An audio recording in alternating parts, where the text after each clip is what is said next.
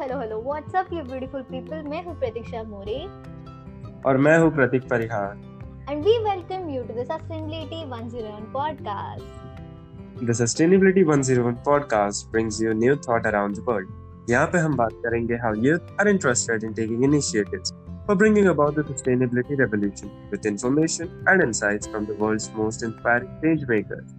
The vision behind this podcast is to enable you to think sustainable and act responsibly. Today, we are going to speak about how health and food are related to sustainability and the climate change. We could classify this into three categories. First health in climate change. Second food in climate change. Third need for a sustainable health in food. So first things first can you tell us what is health and how is food related to health? Well health hum basically define कर सकते हैं a a state in which person has no illness or disease. कोई भी व्यक्ति को कोई बीमारी या किसी भी तरह का रोग यानी कि डिसीज ना हो उसे हेल्थ कहते हैं। So health could be related to both the physical and mental state of a person Okay, now can you throw some light on how food is related to health? Food is basically anything जो हम consume करते हैं खाते हैं to gain energy हमारी body carbohydrates minerals vitamin protein से बनी है। ऑल दिस इसेंशियल सप्लीमेंट्स हमारे फ़ूड में प्रेजेंट होते हैं so the food we take mostly translate to our health A person who consumes good food has a good health, while a person consuming bad food ends up with a bad health. It's like good food, good health, bad food, bad health, and even I am struggling to eat good food. we all are. हमारे ancestor used to eat food as a medicine. That's why they have a good health. You know Pratik, my nani, she is 78 years old and she is stronger than me and she do lots of work which I couldn't do. wow, amazing. All right. Very well said Pratiksha as we know climate change का direct impact हमारे planet पे होता है some impacts are instant for example flood cyclone earthquake while other impacts occur in a long run slowly and steadily जैसे extreme heat rise in sea level water stress etcetera okay. देखा जाए तो climate change के बहुत से definitions है but I will define the simplest one which is very easy to understand climate change mean melting of permafrost. Permafrost क्या है? New technology and all so Pratiksha permafrost is that land area जो बर्फ़ के नीचे दबा हुआ है हज़ारों सालों से। This land area can be found in Arctic, Antarctic, Iceland, Greenlands, etc. And global warming की वजह से हमारे अर्थ का पर्माफ्रोस मेल्ट हो रहा है। और जो माइक्रो ऑर्गेनिजम्स इतने सालों से इनएक्टिव बैठे थे वो सरफेस पर एंटर कर रहे हैं। और ये unknown micro organisms are posing a severe threat to human life and the entire ecosystem I am really scared to death this is really serious situation Yeah, I know. Climate change has directly and indirectly affected our lives. So Pratik, can you please explain to our listeners कि climate change का direct impact health पर कैसे होता है? I would love to, Pratiksha. Climate change का main reason है global warming, जिससे earth का टेम्परेचर इंक्रीज हो जाता है और इस इंक्रीज टेम्परेचर एंड ह्यूमिडिटी की वजह से पेस्ट मल्टीप्लाई होते हैं what is pest Okay a pest is any animal और a plant which is detriment to human और ह्यूमन कंसर्न जैसे तुम्हें पता है like mosquitoes are also a pest they are known for vector borne diseases Oh, vector-borne diseases like they cause malaria and dengue. Yeah, exactly. And there are few other pests like ticks, bats, rats, etc. and various other bacteria too. So, climate change is only going to increase such vector-borne diseases. All right, thank you for beautiful explanation. Now we'll see climate change कैसे indirectly affect कर रहा है health को. आजकल heat ज़्यादा बढ़ गई है ना प्रतीक? Yeah, right. And research say that 2015, 2016, 2017 and 2018 are the four warmest year in the record. And you know what? Increased heat could bring heat stroke for a few people. Heat strokes, ये क्या होता है and how does it happen? Heat stroke is a condition cause by our body overheating usually जो prolong exposure मिलता है sun का जो कि हमारे फ़िज़िकल बॉडी का टेम्परेचर बढ़ा सकता है and it cause anxiety dehydration unconsciousness and it can be fatal if not paid attention to Oh my god, this thing is really serious. Yeah, and adding to this problem, farmer using lots of pesticides for their lands to increase harvest, to increase the amount of food production. Pesticides एक तरह के chemicals होते हैं contains carcinogens and po- other poisonous chemicals. Carcinogens means cancer causing substances. सो इनमें जो chemicals है हमारे द्वारा कंज्यूम्ड हो जाते हैं उसकी वजह से हमारे बॉडी में नंबर ऑफ़ डिसीज क्रिएट होते हैं This is really scary, man. Pesticides हमारे बॉडी को अफेक्ट करते हैं. Can you name a few diseases like which are caused by the pesticides? So basically, pesticides get accumulated in our colon when where they slowly but surely poison the body. After countless studies, pesticides have been linked to cancer, diseases like Alzheimer's, and even birth defects. Pesticides also have the potential to harm our nervous system, our reproductive system, and our endocrine system. Okay, that means farmers have to wisely use the pesticides now. Yeah, true. Adding to this problem, Climate change is also responsible for extreme weather events such as droughts and heavy rainfall cause problem to agriculture, health and economy. तो इसकी वजह से agriculture sector है जो affect हो रहा ही है एंड और इसकी वजह से फ़ूड सिक्योरिटी एस्टैब्लिश करना would be a big challenge yeah so पहले हमने डिस्कस किया how climate change affect food production and अब बात करते हैं how the food industry is responsible for the climate change okay every food production process involve the release of green house gases agriculture industry बहुत ही ज़्यादा quantity में carbon dioxide release करती है। Not only this machines like tractors cultivators tillers which are use in agriculture they emit huge amount of CO two This is dangerous. Yeah, and not just this.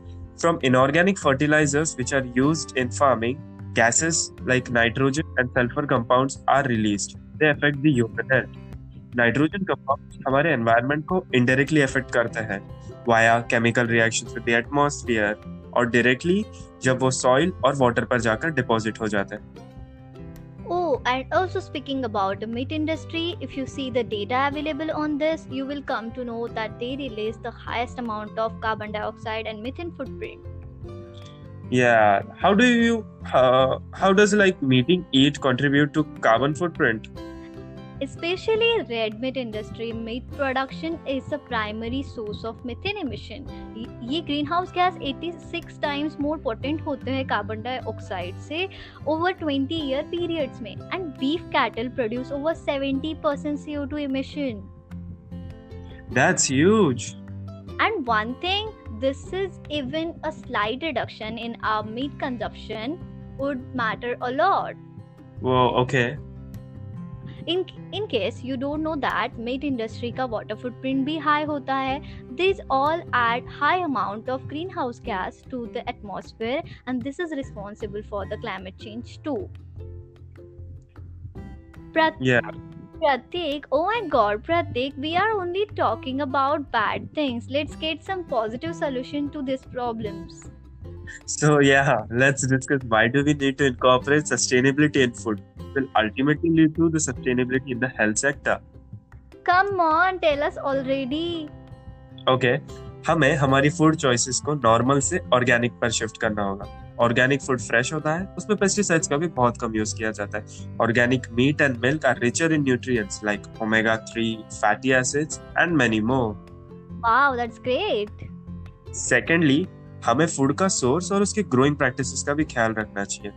Small farmers sustainable food chain में बहुत ही important part play करते हैं। Locally grown food खरीदने से money हमारे local economy में ही होती है और money is not wasted in marketing and distribution और डायरेक्टली फार्मर को ही मिलती है and which enable circular economy model and if you stop eating processed food, you will throw away less packaging. That's a plus. Oh and processed foods are no, not good for us anyway, right?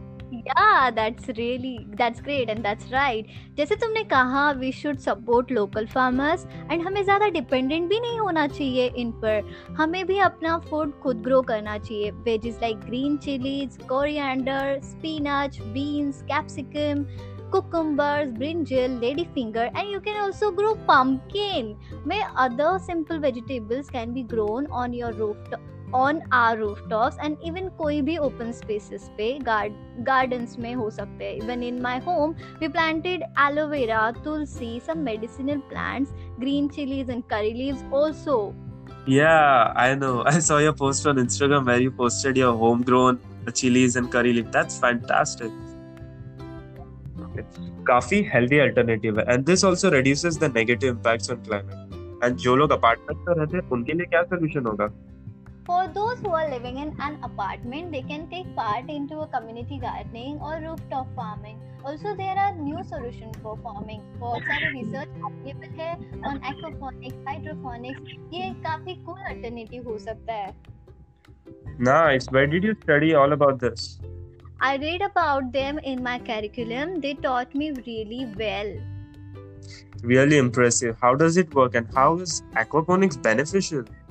Aquaponic uses 90% less water than traditional farming. With our system, we can grow any time of the year and in any weather and anywhere on the planet. कितना अच्छा alternative है.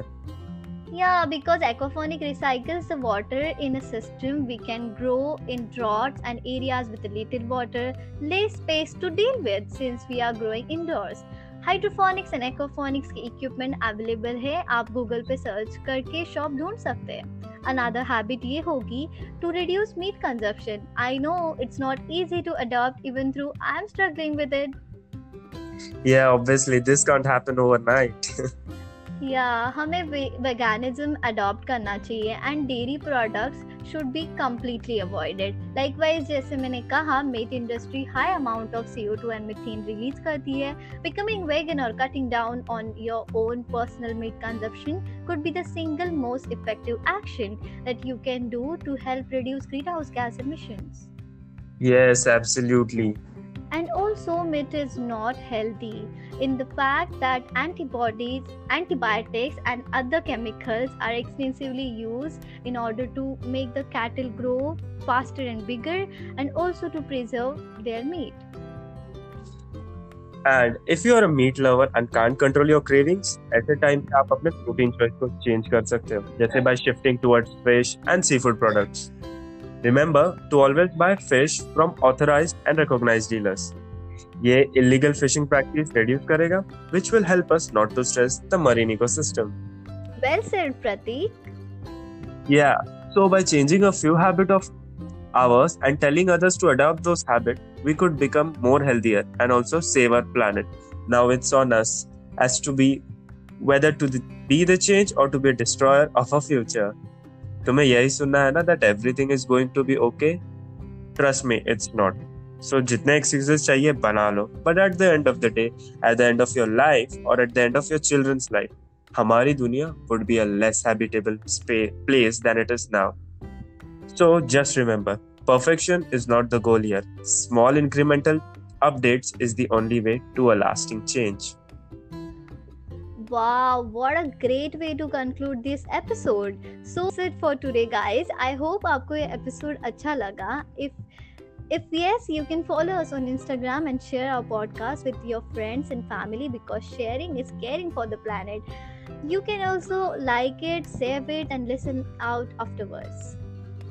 And yes, if you people want to ask any question, you can directly message us and we would love to answer those. So, with this, we'll end our today's session and see you in the next podcast. Till then, act responsible and think sustainable. Bye. Bye.